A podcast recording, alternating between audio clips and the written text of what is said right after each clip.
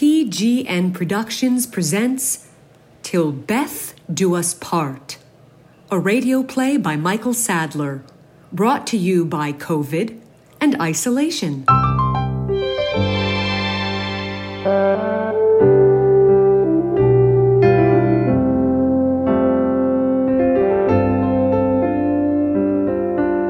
David and Beth lived in a modest home in a modest town. It was late fall, and supper was almost ready when David walked through the kitchen door, placing the keys on a tiny hook that hung on the wall. The power had been out for several days, so Beth worked by the light of many candles. Mmm, smells delicious. What you making? Something new, French, exotic. Do I want to know? That depends. What animal parts are off limits? I guess that answers my question. As David removed his brown wool jacket and settled into a chair at their modest kitchen table, he could feel a palpable silence from the counter where Beth chopped vegetables. Is everything okay, honey? Yes, It's just you're quiet tonight. yes, Have I done something wrong? you're late again. Well, I know, honey. It's like I told you. Look around. We're working double, triple shifts at the plant to get this power back online. You should have seen the roads on the way home. All the traffic lights are out. It's chaos. You always call. I tried. The phones are on the fritz now, too. I promise. I tried to call. I just couldn't get through. Oh, really? Beth turned to face David, the long, wide chef's knife glistening in the flickering candlelight. This wouldn't have anything to do with Lexi, would it? What? Honey, I told you Alexandra's just a friend. A friend you get drinks with after work? That was one time she was going through her divorce. I she she doesn't have anyone. Anyone but David. Beth, come on. This isn't like you. You aren't a jealous person. What's gotten into you? I'm not a stupid person either. Honey, can I ask you an honest question? Have you been taking your medication? Don't change the subject! Beth strode over to David where he sat, lifting him now by the collar of his blue shirt. Beth, honey, I'm sorry I didn't call. I, I know this has been a stressful time, but please calm down. I'll show you calm. Beth thrust the knife towards David's chest. God. David caught her hand an inch from his own doom. They fought for control, David attempting to free the blade from her hand as she repeatedly stabbed at air, nicking him finally just above the jugular. His eyes alit with terror. In one motion, he gripped her wrist and slammed outward, bashing her clenched fist against the leg of the kitchen table. He went to slam it again, but in his rage, slipped. As if in slow motion, the knife slid through the loose knit of his wife's white sweater, burying itself deep in her chest. One inch, two inch, three inches, four inches, and finally five. Slow motion. Yet it happened so fast that David had trouble believing it was real. Oh, God. Beth, Fuck that lousy whore, Lexi. And fuck you, David.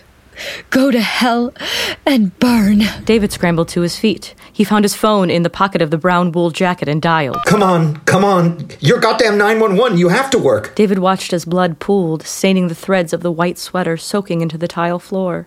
Reluctantly, he put his fingertips to Beth's neck. He found no pulse. Slumping to the cold tile, he began to sob. I'm sorry, Beth.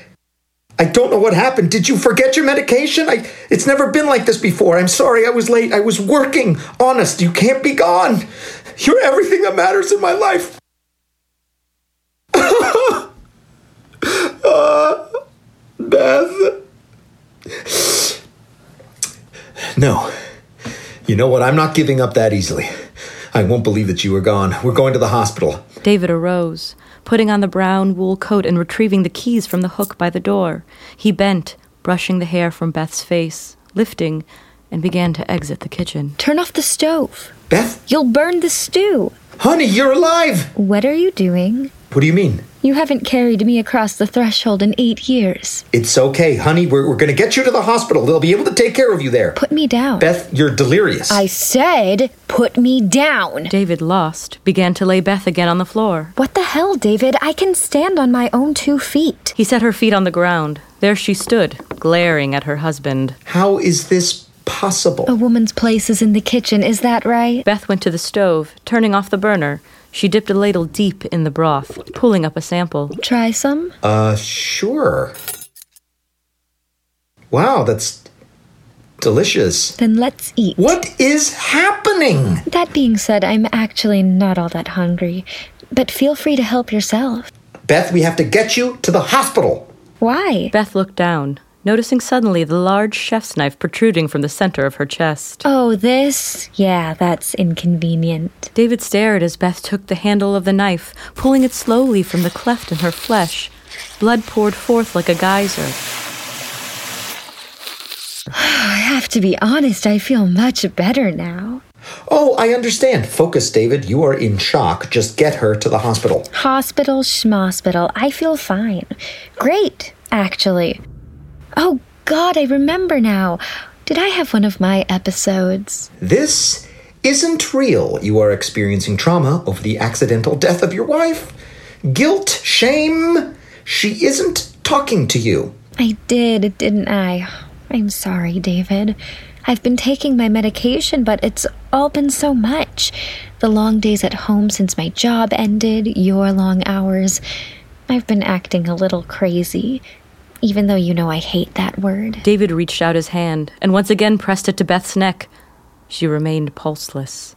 He held her shoulders. Beth, I, I don't know how to tell you this. There's no easy way. You died. You are dead. There's nothing for it. No bullshit. Come on, David. You're late. Let's have dinner. No, Beth, I came home. You had, as you said, an episode. There was a struggle, and that knife, Wait. Did you kill me? kind of. What the hell, David? It was an accident. I was defending myself. Oh, is that what you're going to tell the judge, you lying, cheating sack of shit? Beth! I'm just kidding. Honestly, David, I don't care. Bygones be bygones. Even me killing you?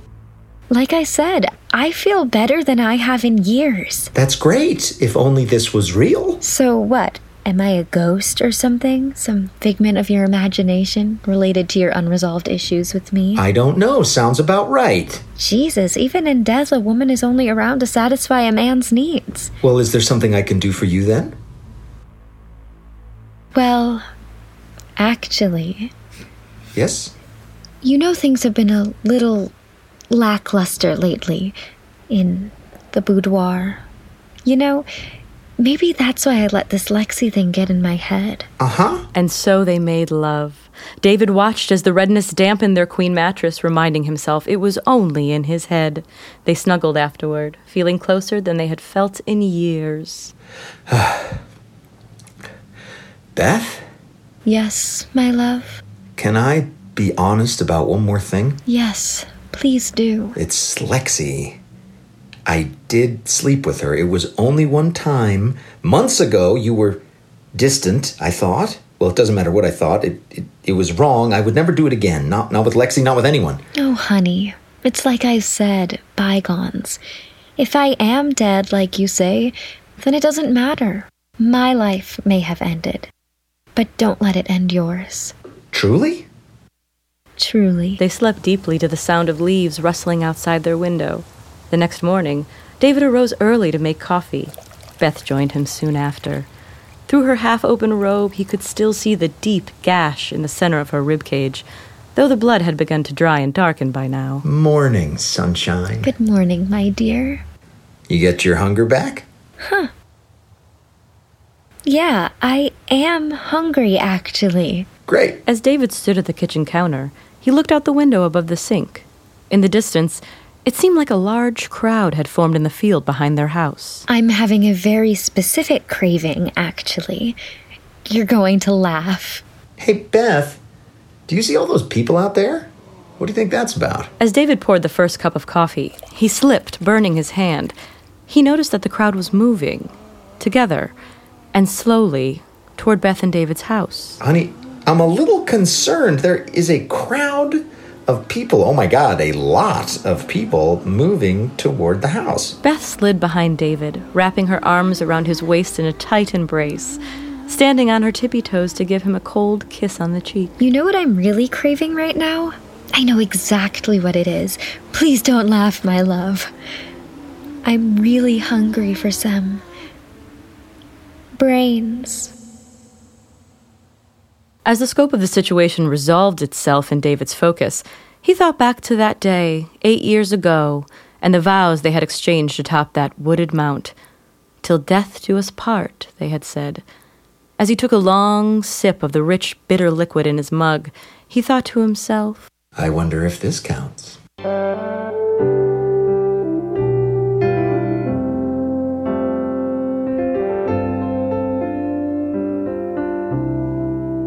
The End.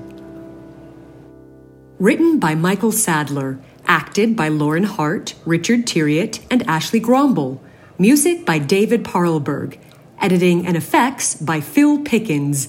Moral support by Lizzie V, Michelle Fowler, Michael Propster, Christopher Toko, Stephanie Regina, and myself, Natalie Haig. Happy Halloween. Okay.